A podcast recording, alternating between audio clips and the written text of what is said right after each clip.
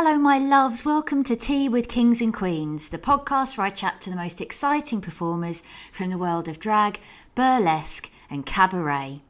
Now after a short hiatus over the summer, I'm back and chatting to the wonderful drag queen, costume designer and podcaster Kenzie Blackheart.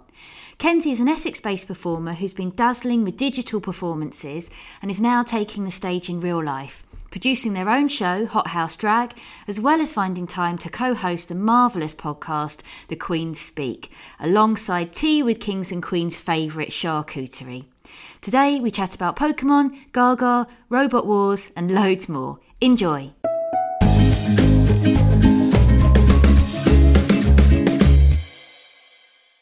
Today, I'm thrilled to be back with a new episode and I'm chatting to the glitter, the grunge, the glamour. It's Kenzie Blackheart.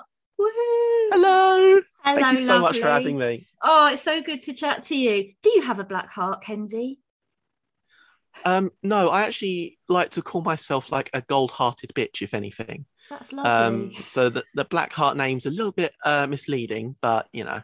Where did it come from? So, well, there's actually two variations of this story.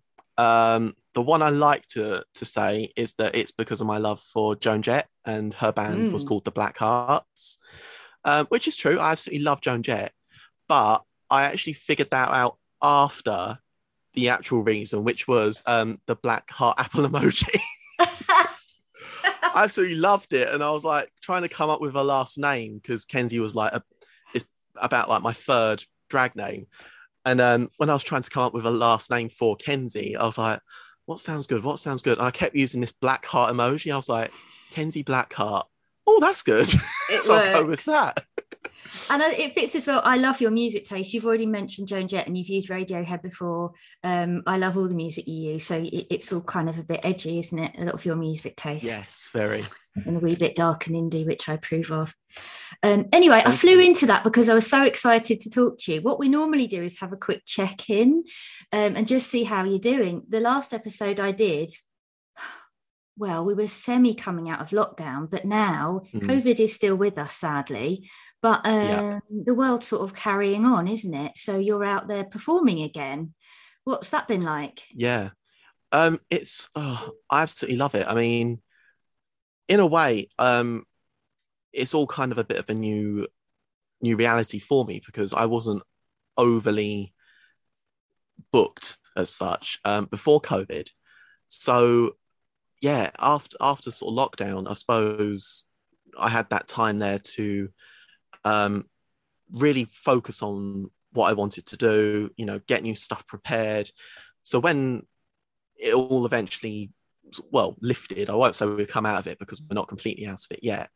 But um, yeah, once things started to lift again, it was sort of a case of, um, I go back to, to something um, a, a guest that I had on my own podcast said, which was um sort of when we come out of lockdown, everyone's on a bit of a level pegging yeah again. And it's so true because now I'm sort of right now you can ride the bull by the horns and just go for it now, which is so lovely.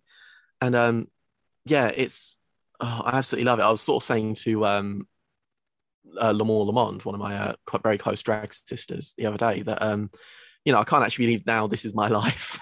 I'm sort of, you know, traveling around, going to rehearsals and just, you know, I'm listening to music endlessly for the next show. And it's like, I can't actually believe this is my life now, but I absolutely love it. It's brilliant. I was going to ask you how your drag's changed then, but you're saying you're performing way more now than you did before lockdown happened. Were you just starting yes, out? Yeah.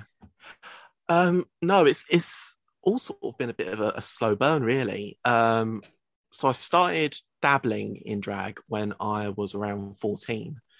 Um, and that was just entirely due to my love of Lady Gaga, nothing else. I just wanted to be her. And I didn't develop the, the sort of, well, starting foundations of the character that would become Kenzie Blackheart um, until a few years later. And then from there, it was just, you know, again, I couldn't really focus too much into it because of um, going through education, university, finding work. You know, I was working throughout university as well. Um, so it, it very much was just a thing on the side to do, you know, a bit of a, a canvas to throw ideas out. I like to like consider drag really. Um, so the, yeah, once lockdown happened, it was like, right, well, I've got nothing else to do. Let's focus back onto drag really. So yeah, it's um, yeah, lockdown was good for me. That's good. I, I think it gave a lot of people some time just to think kind of big things through. Exactly. Were you always a, a fan of drag? You said you're a fan of Lady Gaga, but were you a fan of drag too? Did you used to go to shows? Um, not really, no. I, it's kind of weird because I, prior to to sort of um, dabbling in it and uh, through my love of Lady Gaga and that, I I never actually had any connection to drag at all.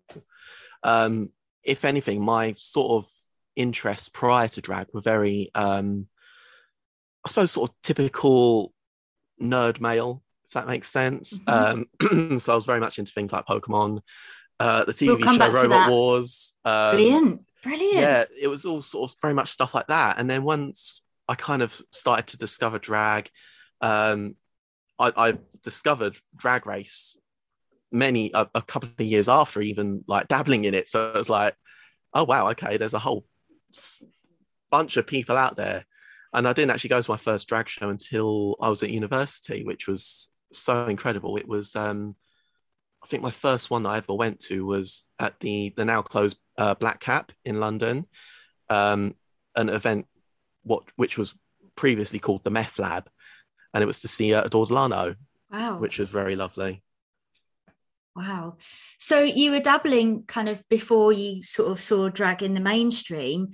So was it mainly about like looking like Gaga, or were you going on YouTube and looking at makeup tutorials, stuff like that? How did it work? I, was, I wasn't even really doing that, to be honest. It was just um, like my first ever makeup kit was literal face paints from a child's party. Um, A, my, a very close friend of mine had brought me like a, a, a five pound costume wig, but you know, it was all sort of a bit of a, um, a springboard into where I am today, which, yeah, you know, humble beginnings and all of that. Um, yeah. And uh, I don't know, it was just the thing about Gaga for me was that I think she mostly spoke to me because uh, I was going through that sort of very, you know, those very confusing teenage years where, you know, I, I was a bullied kid at school. So, you know, got those voices as well, coming to terms with my sexuality. Um, and then there was just this one voice out there that was just going, no, you're okay to be a freak. I'm a freak. Look mm. what I'm wearing. Look what I'm doing. Look what I'm singing about. And it was like, I love you for that. I, I'm now going to be obsessed with you for the rest of... For, for the next ten years plus. So have you performed to Gaga's music as well? Yes, yeah. Um, so I sort of used to, because I was an obsessive, I used to learn all the choreography as well because of dabbling in Gaga drag as well. Um, so yeah, I eventually got to to perform um, something which I'm, I like to call the Lady Gaga Experience. Um, last year as part of Southend-on-Sea's online virtual pride, which was so, so much fun to do. I absolutely loved it to finally, look, I can do the choreography and everything, yeah, yeah. which was so good. Um, yeah, I haven't had the uh, the chance, unfortunately, yet to do it on a live stage. Um, but as I said, it's yet. Yeah, that'll so, uh, happen. There is still there is still time. And I've already seen the costumes, the Gaga costumes that you've made that are on your Instagram already. And costume making is something you're also known for. Um, when did that start? Were you quite young? Um, it yeah. To be honest, it, again, it it all sort of linked in together. Um, as I was dabbling with drag, um, I used to try my best to recreate Gaga's incredible costumes from, you know, cut up T-shirts from like Primark, bits and pieces from Hobbycraft, just hot gluing them all together. Um, and that was sort of like that, that little initial spark. And um, thankfully, I come from a family of sort of seamstresses and tailors. Um, my my nan was an incredible seamstress. She, she sewed my mum and my aunt's wedding dresses. Um, my granddad was a tailor. My mum, you know, she was always on hand to show me different little, you know, get me started in sewing, really. Mm. And um, yeah, it, from there, it was just sort of, you know, I'd make the occasional costume thing because um, I did performing arts in college. So I'd make little costume bits for that or help with the costuming. And um, it eventually got to a point where sort of going from college to university, it was like, well, I want to do performing arts, but nowhere would have me. So just very sort of feeling down about things. And um, it was until one day I was, my dad was driving me to go and apply for just some, just some wait, waiting job, you know, um, which no offense to those that do the job, but for me, that wasn't for me. You know, I wanted to do other things, you know, I wanted to have more of a career rather than a job. Um, and, you know, he was driving me down and he was like, well, why don't you try out for fashion design? You know, go through clearing, go try out for fashion design. So I was like, okay. And yeah, I managed to get into an incredible course uh, through the University of Essex, which was taught at South Essex College in Southend. And um, yeah, walked away with a, a very good grade in that. Um, managed to do a, a final collection, which was, you know, I had some incredible uh, drag talent involved in it. It was, it was really so much fun to do. I absolutely loved those years. I look back on them fondly. Great. And your final uh, exhibition then, were they kind of drag costumes that Kenzie may have worn, or was this sort of a bit broader? It was very much inspired by what I, well, the sort of stuff that I wanted to wear in drag at the time, because, you know, my style's ever changing as everyone's is. Mm. Um, but yeah, it was, um, yeah, I, I believe back then I wanted to make like a rave festival collection. So it was all that sort of stuff. Um, yeah, and to, you know, saying about, is it stuff that Kenzie would wear? I literally did wear one of the the outfits to uh, Drag World in oh, London good. one time. I, to be fair, I was going to wear something else and it was like, oh, I don't think that will actually suit me. So I just pulled this out and it was like, oh, I'll wear that, it's fine. What was the Drag World experience like?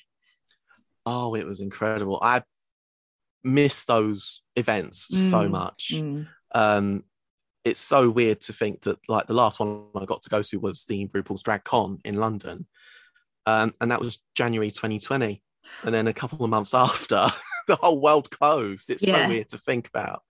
But yeah, no, there's there's so much fun to go to. Um, I always go with my mum as well, which is so lovely, and mm. she's so very warmly welcomed into the uh, into the scene and by the, the other drag performers.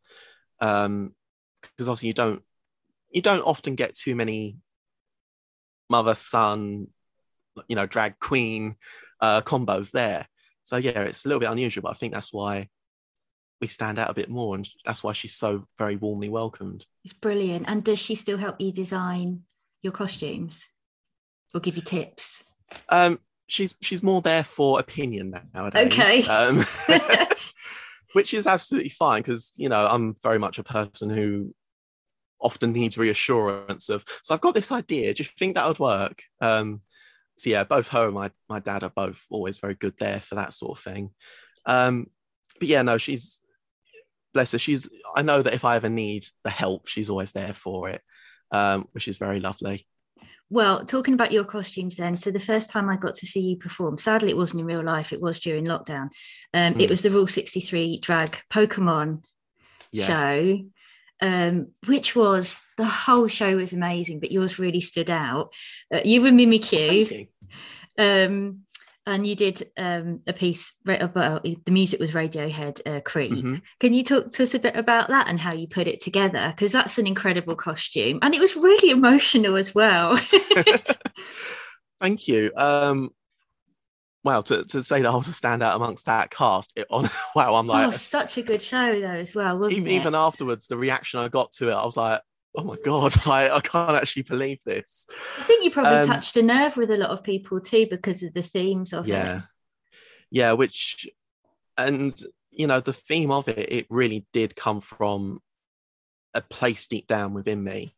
Um, you know, to, well, to sort of backpedal a bit, it was actually, wasn't actually my first original plan. Um, originally, I wanted to do a routine as a Ditto, mm-hmm. um, but be very sort of burlesque and like, this is what happens at the daycare. Um, just something like that, just a bit more ridiculous. But you know, as it got closer to the, the deadline, um, I just thought, right, well, I'm not going to have time to sew all these Ditto costumes and, you know, all these green screen effects and that. So just keep it simple. So, yeah, I went with the uh, the Mimikyu concept, and I, I, I sort of said about, okay, so I'm going to change my idea to Mimikyu. And um, my dear sister Charcuterie, who was also running the event, she said, oh my God, um, a, a Mimikyu routine to Creep by Radiohead would be incredible. And I, that idea was in the back of my head anyway. So then when she said that, it was like, there we go. That's what good we're going Char. with. Yeah. Good old Char, the previous guest as well. Yes. Absolutely loved that episode. um, yeah. And then it was, you know, the, the costume itself was a lot of fun to sew. Um, I've never actually done anything with that much sort of um structure. There was like a whole lot of armature wire for the ears. What and, was it made from? Um so the actual uh sort of fabric used was a, a scuba lycra. I love working with wow. those sorts of fabrics. And yeah, the uh the ears are mounted onto the hood all through sort of um armature wire, which is very it, it's it's very good stuff, but it does get quite heavy. Um so you can probably tell if you look close enough in the video, there's pins and that poking out through the uh no the not, hood. you can't you can't But to be fair, the character of Mimikyu, it's very a bit disheveled, which is okay. You can sort of get away with it. Um yeah, and then as I say, it, it sort of tapped into something very deep in me, because you know, I'm very much a, a person who I do a lot of observing, and as I said, you know, I've only just started to um to really perform and really get my name out there. But before it, I was like, I really want to do that. You know, I'm looking at all these other performers. I'm like, I really want to do what you're doing. Um, yeah, and it's that sort of dark place of not feeling like you're good enough, mm.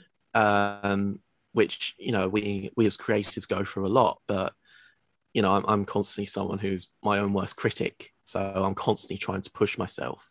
Um, yeah, and it was just those sort of demons that came to the surface, really. And even demons from very early on in years. Like I said, I was, you know, bullied through school and that. Um, and that sort of mask that you wear throughout those years, the mask you wear in your daily life, where, you know, you feel like you have to, to um, comply to society's standards. All those sorts of different things. It was all just those very deep, you know, inner emotions that um just came forward in that routine. So yeah, I'm, I'm very happy with how it came out. What was the reaction like? You said you had a lot of messages afterwards. Oh my God, it was insane. I had so many people like adding me to their like Instagram stories and DMing me, and I I'd never had anything like that before. I was honestly quite overwhelmed and emotional from it, because any sort of thing that I do, I put my heart and soul into it. So to have it so well received was, yeah, it it was just incredible. I think that was sort of the magic of digital drag, wasn't it? You can put stuff out there and so many more people can see it and appreciate it. Yeah. I hope we don't lose that. As much as you can't beat seeing live drag, I think there's something quite separately special about digital. Um, oh, exactly. Did you enjoy the process? Is it something you'd want to go back to maybe? Yeah, absolutely. Um, I mean, it's quite nice because it's your sort of home comforts. Mm. Um, so, you know, when you when you go to the venue, well, I have to. I have to like, okay, so I need air conditioning. I need fans. And are you a diva? You know, only, only because I'm a perfectionist. I don't want to go out on stage all sweaty. And I'm a very Fair sweaty enough. person. I hate to say it. Um, but, you know, when you when you doing these things at home, you can have as many fans on you as you want or as you've got, and um you don't even have to wear shoes, really. Yeah, it's you just, can have a break. Exactly. Have a cup of tea. Can, yeah, it's very lovely. Um you know, I'm just performing in the hallway upstairs, you know. It's very weird.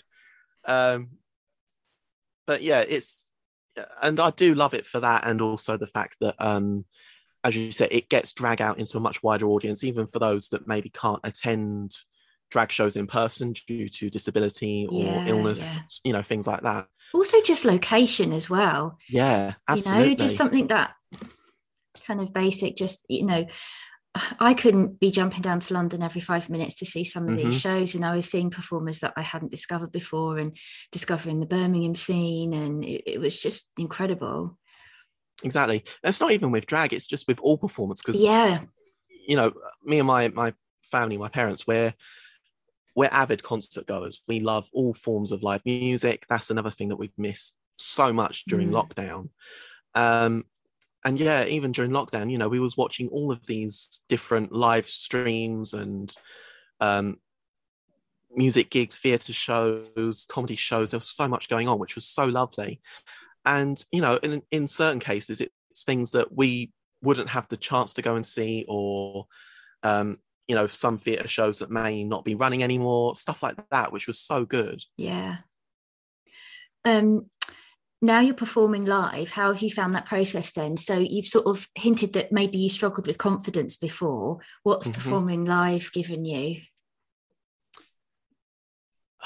To be fair, it wasn't, I don't think it was actually ever really confidence, because I'm, I've always been, it, well, it, it has been a bit of confidence. It hasn't been. It's a bit weird, because when I did performing arts in college, I was that person who, for some reason, our tutor loved a flash mob.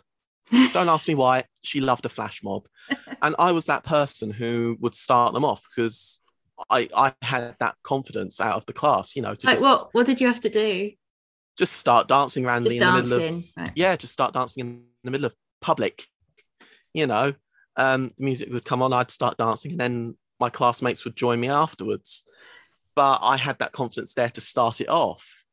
Um, and then it was very weird, because for so many years after, I was... You know, I I try and put myself out for these things, but I just couldn't.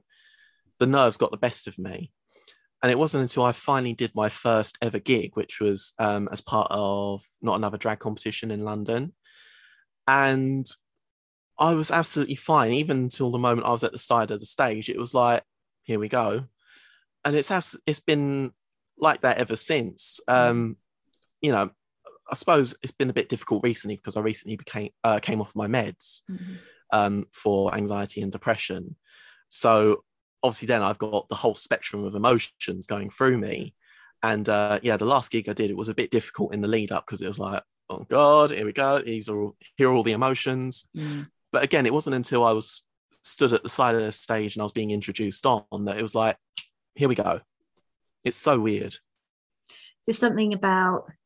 I don't know, just being Kenzie, I suppose, just putting on that persona. Yeah, I suppose, I suppose it's just the thing of, right, here we go. There's no turning back. And this is what you're meant to be doing. Exactly. Well, I love to do it anyway. Yeah. So it's, yeah, just, if you love it, it doesn't matter. So tell me about Hot House Drag then, because you now have your own show in Essex. Yes. Oh, my God. Um, genuinely so so blessed to have it, really. Um yeah it was god it was um so it's all the ball sort of got rolling um after someone at work um they mentioned to me, oh, I've got this friend um who owns a venue um and they're looking at doing a drag night. So I was like, oh, okay, I'll you know, give me their details, I'll get in contact with them.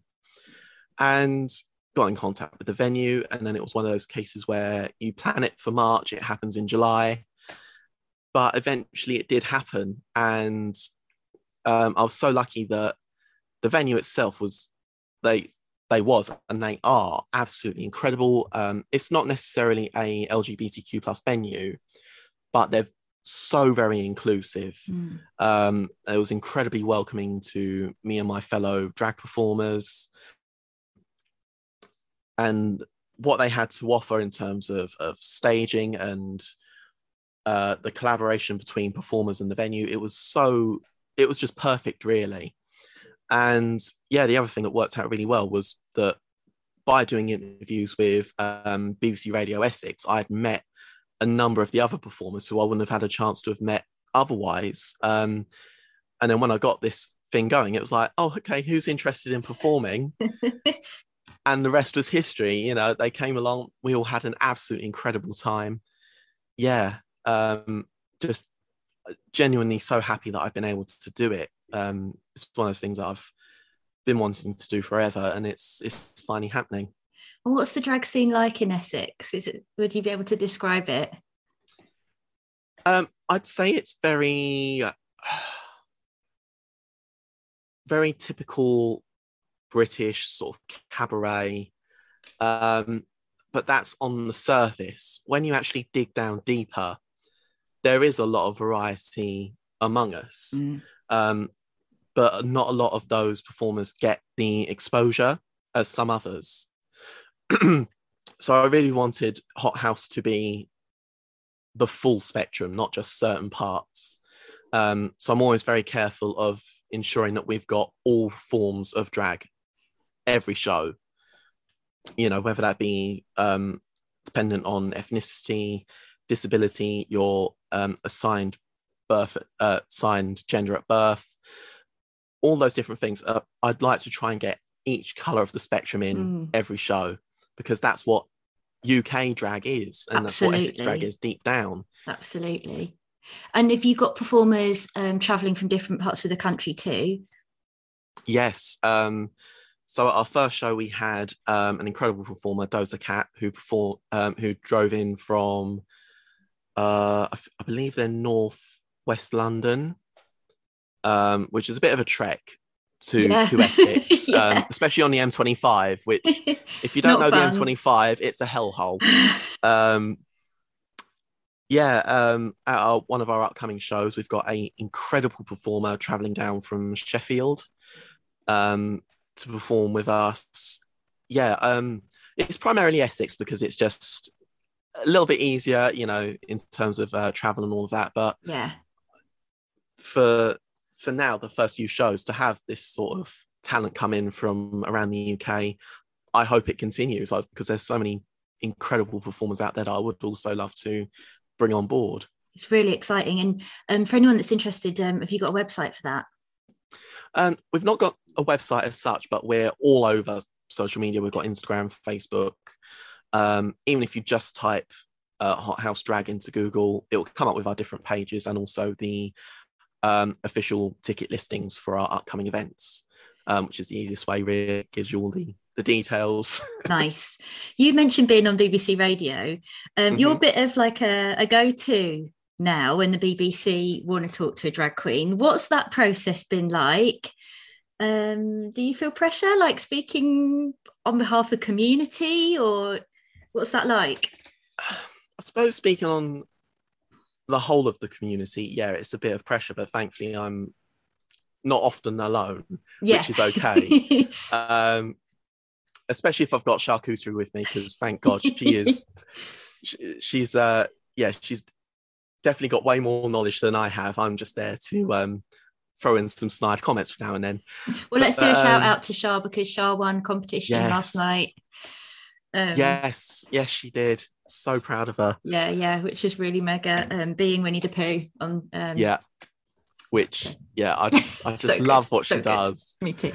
Um, yeah, but. You know, I, in terms of public speaking, and I've had no problem with it. Um, you know, I took, like, uh, for some reason, my school had this thing that they wanted to do where it was like, okay, every Friday, kids must now take part in after school uh, enrichment things. And one of the things I took part in was public speaking. Sounds terrifying. I would have found that terrifying.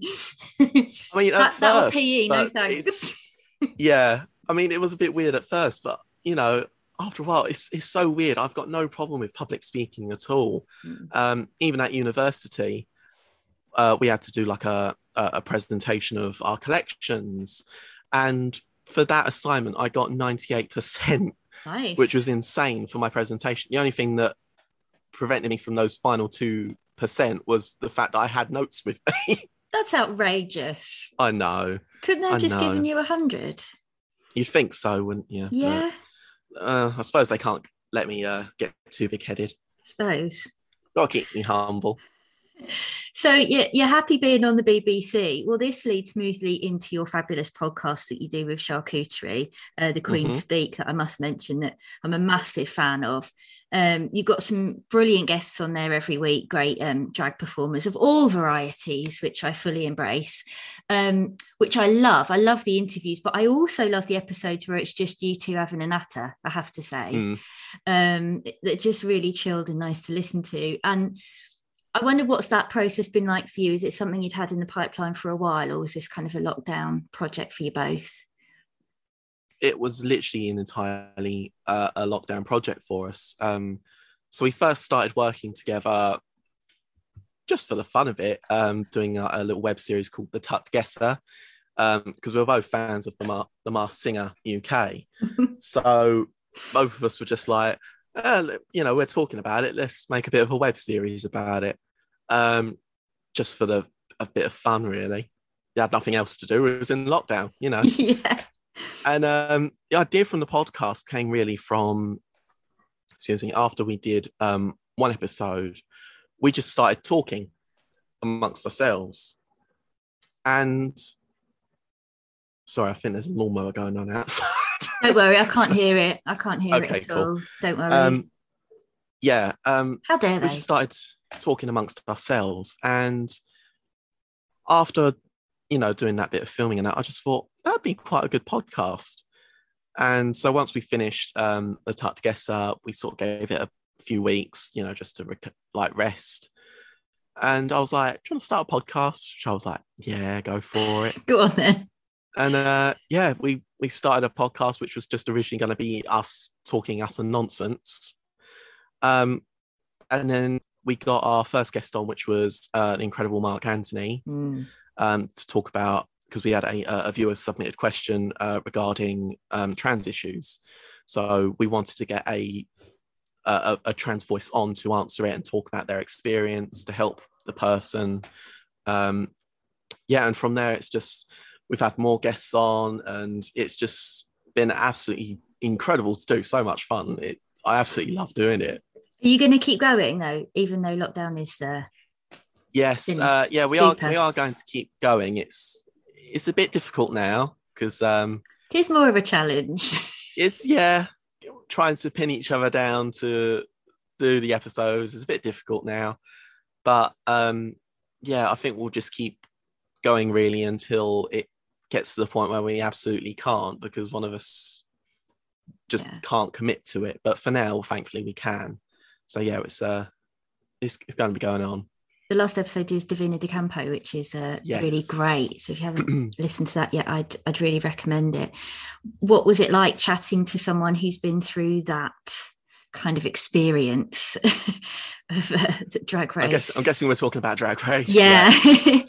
um Do you know what? It was it was just like talking to any other drag performer. It was so lovely. Davina's mm. very, very down to earth, even though we're talking to her about, oh, how's rehearsals for Chicago going? Yeah. And stuff like yeah. that, you know. But even through all of that, she was so down to earth, which was very lovely. Um, yeah, and, it, and funny enough, it wasn't actually a little bit of insider tea, but it wasn't actually... either of us that initially contacted her. It was actually my mum. That's brilliant. Yeah, I told you my mum's very much supportive and involved. I'm and, gonna um, get on that then. I'm getting my yes. mum involved. Yes, get Mama Blackheart involved. She, uh, she's a very good booking agent. Um, oh, yeah, she just contacted me when I was at work one day. She was like, "Oh, guess who I've booked for the podcast? Divina De Campo." I was like, okay. So, both a little bit nervous because it was like, oh god, we've got our first Rue girl, you know, how's this gonna go? And no, it's but just no different. No, not at all. Divina was just so so very lovely, and yeah, it was it was such a good episode to do. Um talking of Drag Race U K, you've got um something on your Insta stories where you did the Drag Race U K play along, where you talk about the costumes you would have done for each runway, yes. which is yeah. great. Thank um, you. Now, for your snatch game, you said you'd do David Bowie. Mm-hmm. Is that true? Yes. Do you do an impression? Um, to be fair, I, I don't credit myself as much of an impressionist. What um, would you do? Well, my impression of David episode? Bowie is very much just sort of up in like the Cockney a bit, um, because that's what I think about, like David Bowie, just very typical British. Um, I think Rue probably that, would have that, loved it. Just that kind Cockney. Of twang. Um, in terms of the persona, you know, well, David Bowie's been around the block a bit, hasn't he? I mean, there's a book out there, David Bowie Turned Me Gay. Who ain't David Bowie slept with? So, you know, he's he's going to have all these wild stories about crazy nights with Grace Jones and Elizabeth Hurley, and yeah, you're that's the sort of thing. So you've thought all this through. Are you going to be doing? Are you going to be doing playing along again for the next season? Hopefully, yeah. I mean. Yeah. Yeah, it's quite fun to do, and uh, just sort of submit what I would have done, really. So yeah, I'll, nice. uh, yeah, I'll happily play along again. Um, now, in homage to your fantastic podcast, mm-hmm. there is a segment in The Queen's Speak that's called Culture Broth. Um, yes. For anyone who hasn't heard it yet, can you just explain what that is about? Um, so Culture Broth is... Um, I won't say a, a rip-off of um, yeah, Inside the Actors Studio, but it's very much inspired. And it's just some um, very ordinary run-of-the-mill questions that not all of our guests would initially get asked. Um, and it's just good to sort of ask them these questions and get a sense for their personality. And as we like to say, create the the, the broth, the soup that is their personality. I love it. Well, I wondered if, just as a um, as it's such a special occasion, if you would be willing to do a, a Culture Broth segment with me today. Oh, absolutely. Fantastic. Yeah, uh, now, to get these questions, I'm going to be honest, um, I found them by Googling thought-provoking questions. Okay. So it's a bit of a mix, but yeah. um, are you ready? Let, should we just dive in? Let's dive yeah, in. Let's just go for it. To our own Culture Broth. Who do you sometimes compare yourself to? Um, I most compare myself to those around me or who are also on the drag scene. Um, I know I shouldn't mm. because no one else can do you apart from you. But yeah, I'm very, as I said, I'm very, very much one of those person people who's very observant. I like to watch and see what everyone else is doing. And then unfortunately I get in my head space of, oh, uh, that's very good, you know. Why aren't? Why can't I do that? Am I allowed to ask follow-up questions in Culture Broth? I didn't check the rules. Yes, of course. Yeah, go for it. Um, so how do you stop that? I think Instagram is a, a great place and also a terrible place for comparison. Mm. How do you deal Amen. With that? Um, just remembering that what you do and what you can bring to the table, some up people can't. Um, and, you know, I've I've got a lot of other skills that I need to remind myself of, and things that I've accomplished and talents that I got, and excuse me, that's, that's a cup of tea. I'm keeping that um, in. It's fine. No, no. Honestly, I've got the re- reputation of being the gassy queen on The Queen's Speak, so it's no problem. um, yeah, so just sort of taking a step back and reminding yourself of what you can do, um, and to just not compare yourself in that sense to other mm. people. It's um it's very important. And um the other thing as well that I I'm very strict with is that everything I follow on social media, especially with Instagram, I follow because I like their their content, what they're creating, yeah. and all that sort of thing. I, I'm not a fan of following people just because, oh, he's hot. You know, I'm not a fan yeah. of doing that, because then it just gets in your headspace, and that's how the body dysmorphia starts to worsen and all those sorts of things. So Absolutely. I think it's very important to be very selective with what you follow. Are you ready for this one? Yes, of course. What harsh truths do you prefer to ignore? Oh, wow. What harsh truths? There may not be any. Uh, the harsh truth that I spend too much money on drag. Fair enough. Most of my paycheck goes on it, but, you know. I guess that just comes with the job, doesn't it? Absolutely. It's, I mean... it's the most expensive hobby, job, yeah. whatever, ever. I mean, to be fair, I've, I I don't exactly have a knack for choosing cheap hobbies, because before this, my other hobby was robot combat, and those things cost like two thousand pounds each. Tell, so... tell me about that. Stop right there. Tell me about robot combat. So yeah, um, like Robot Wars. It, yes, yes. Yeah, so in my teen years, um, me and my dad, we used to build and uh, fight robots like in Robot Wars. That's brilliant. Um, which was so much fun. But yeah, again, those things are bloody expensive. Yeah. So, and when they go in a battle, they can get smashed to pieces. Well, You're yeah, going exactly. in I mean, to get smashed up. Yeah, at least with drag, you know, it, it, you get to see it for the full five minutes and then it goes off stage and it's still in one piece. Whereas with Hopefully. That... Hopefully. Well, yeah, and, well, it depends what type of act you're doing, if there's uh, any liquids or food or that involved. But um, yeah, but with the robot combat, it's like, right, here it goes. Out it comes again in a bin bag. Well, did in you, some cases. Did you name your robots? Yes, yep. Yeah. Um, our most successful one we had was called Hunter. Brilliant. Um, which was a bit of a homage, like, suppose, to um, my biological last name, which is Hunt. So, yeah, just went from there, really. Nice. So th- this was tournaments then? Um, Not so much tournaments, no, it's just for fun, really. Just like meets. There are there are plenty of tournaments out there, but um, yeah, the ones we went to were like meets and that, and just just for fun, really. I want to see drag meeting Robot Wars. I think the I, two. Oh, yeah, I that's got to be done. I do have a genuine idea in my mind. Uh, I would love to do of like a Robot Wars themed drag show. Yes, I've got ideas for costumes. Of you know, you could do looks as like Hypnodisc and Matilda and Beator. I've got all these looks and that in mind, but it's like, who would come to a Robot Wars themed drag show? Me. Me. one hundred percent. Oh, I know. I'm, I've There's no an audience you, for it. There absolutely is an audience for it. If, if you would come to a Robot Wars themed drag show, comment below. Yeah, let us know. I think the overlap between like nerd culture and drag culture, there's a bigger overlap than I first realised. It's very prevalent. Yeah. Yeah. Um, like the Pokemon show showed me that, because I was like, oh my God, these two mm. worlds are colliding and I'm so happy about it. So um, yeah, I'm excited about that. Great. God, who knew that that answer was going to come out of that question? Um, I'm full of ans- I'm full of surprises. I love it. Uh, why do we dream? Oh, well, why do we I'm dream? I'm sorry for these. Um, no, that's, I. Do you know what? I absolutely love it. Okay. I okay. love it. Um, I mean, well, the scientific answer is that we dream to process everything that we went throughout throughout the day, but that's not why True. We're here. Um, but that said, I'm a very spiritual person, and um, I, I believe, and I have experienced that dreams can foretell um, future events and mm-hmm. um, our deepest feelings. Yeah, those sorts of things as well. It's it's a very spiritual thing as well, I think, dreaming.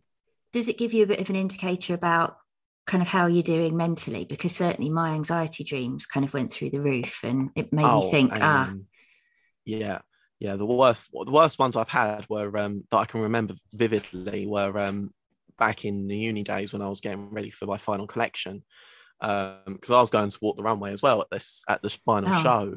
So you know, just add to the pressure. Why, Why not? not? You know, and um, yeah, I can remember having so many dreams where it was like, okay, I'm on the catwalk, and the model ahead of me is is going further ahead out, and I'm trying to catch up, but I can't quite catch up, oh. and everyone's looking at me. And yeah, I think it's just a case of feeling anxious that I'm maybe not um, keeping up to the rest of my my students that I'm with. You know, I want to get the best grades, and I'm not keeping up. So it was all that sort of anxiety. But how did the catwalk actually go on the day? It was um, it shaped out to be a disaster at first, oh. because literally the morning of, I had two models pull out. I had the, uh, it was the, the hairstylist had to pull out, all in the morning as I'm getting ready to go. Um, but I tell you what, the people that were around me that day, they pulled through for me, mm-hmm. and they was pulling in favours and doing whatever they could. You know, even if they weren't hairstylists, they brought in whatever they could to help. And yeah, it turned out so incredible in the end. What were you wearing on the catwalk? I wore, which I later wore to um, Drag World, um, Uh, it was a, a pair of like holographic short dungarees. Ooh. And a, a sort of mesh t-shirt, which was a very sort of geometric print on it. Oh, it sounds delightful. It was lovely. I do like it. Do you still wear it now? Have you still got it? Yeah, I've still got it in my nice. uh, my archive. Oh, lovely. That makes me sound very fancy, but it's just the end of the rail where I keep the uh, older stuff. I've I've got one of those, but yeah, I will hey, visit that's... to this one day. Yeah, yeah. I'm yeah. just going to put it in a cupboard. Um, mm-hmm. Okay, our next Culture Broth question. Where does your self-worth come from?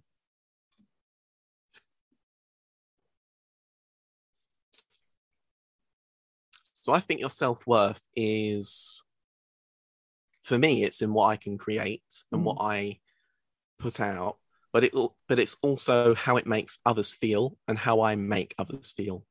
Um, I, I'm not a person who ever wants to be malicious or make others feel bad or put anyone down. I, I never want to do anything like that. So for me, my self-worth comes from, you know, being nice to others, being kind, and um, how my, my art through my drag and everything else makes others feel, whether it's, you know, whether they feel seen, whether they feel happy, joyful. Um, yeah, that's, that's what I think. Mm. And do you think humans will last another one thousand years?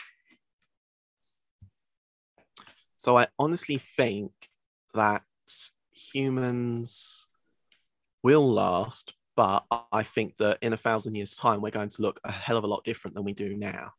Mm. Um, it's just evolution at play, you know. Yeah. We've even even if you consider um, through generations, you know, looking at things like um, our height. Today, you know, we're a lot taller now than our ancestors even just a few decades ago. Yeah. Um, so that's another sign of evolution happening, you know, that we're becoming taller, and, you know, so there's going to be other changes, I think. God, what's um, drag going to look like in a thousand years? That'd be interesting, wouldn't it? Yeah. Oh. Yeah. Oh, no, that, that, that is thought-provoking. I mean... Maybe, maybe the big hair will just be a genetic thing, you know, we won't have yeah. to wear wigs, it'll just be a genetic yes genetic component. Yes. That'll be so much easier, easier and cheaper. Yeah. Yes. Okay, last Culture Broth culture that's hard to say my last Culture Broth special question is, what can you do today that you were not capable of doing a year ago? Um well, a year ago, I wasn't able to do anything because there was a lockdown. um, yeah, I did think that was... yeah.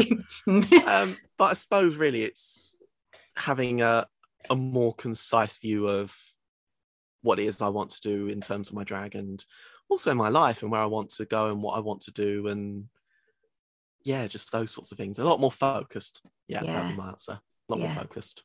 Thank you. I enjoyed that. I may steal it as a segment, but I'm going to call it something else. That's fine. We won't write a cease and desist. We'll let you off. Oh, thanks. Well, you've kind of approved it now, so I can go ahead and do it in the future. That's fine. No problem. um, it's been gorgeous talking to you. Um, I could chat to you all day. Thank you so much for all the amazing art that you've been putting out, particularly through lockdown. Um, it helped Thank me you. loads, and I'm sure it helped lots of other people too, and your podcast. Um, what's next for you then? You're, you're out there in the world. Where can we see you next, and where can we find you? Uh, so coming up next, uh, I'll be performing at uh, the next Hot House Drag show, which is on the thirtieth of September. Uh, you can get your tickets through the official website of Hotbox Live, Chelmsford. Uh, all the information that will be on there.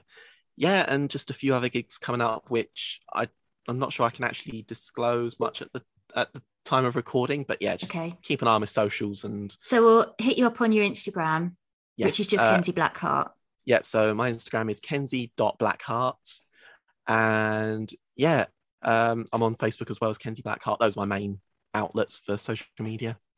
Fantastic. Thank you. But I can't wait to see you live super soon. Thank you. Yes, please come along, and we'll, uh, yeah, I'll give you a big hug, and then I'll go out on stage and dance. Oh, marvellous. Thank you so much. No, thank you so much for having me. It's been an absolute delight.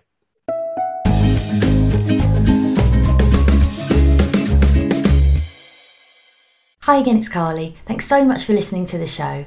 If you want to find out more or get in touch, head over to tea with kings and queens dot com.